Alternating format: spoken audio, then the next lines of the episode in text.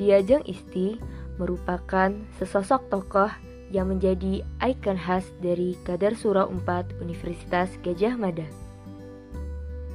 Mengapa Diajeng Isti? Karena UGM berada di kota Yogyakarta yang kental dengan budaya Jawa atau keraton, sehingga kami menggunakan kata diajeng sebagai imbuhan nama panggilan seorang wanita dalam budaya Jawa Yogyakarta. Sedangkan isti ada dua makna yang kami maksud di sini, yaitu isti untuk istimewa karena kami berada di kota Yogyakarta yang istimewa, serta isti untuk istiqomah, yaitu harapan kami di Ajeng Isti serta para kader Surau 4 UGM mampu istiqomah atau konsisten dalam menebar kebermanfaatan dan kebaikan.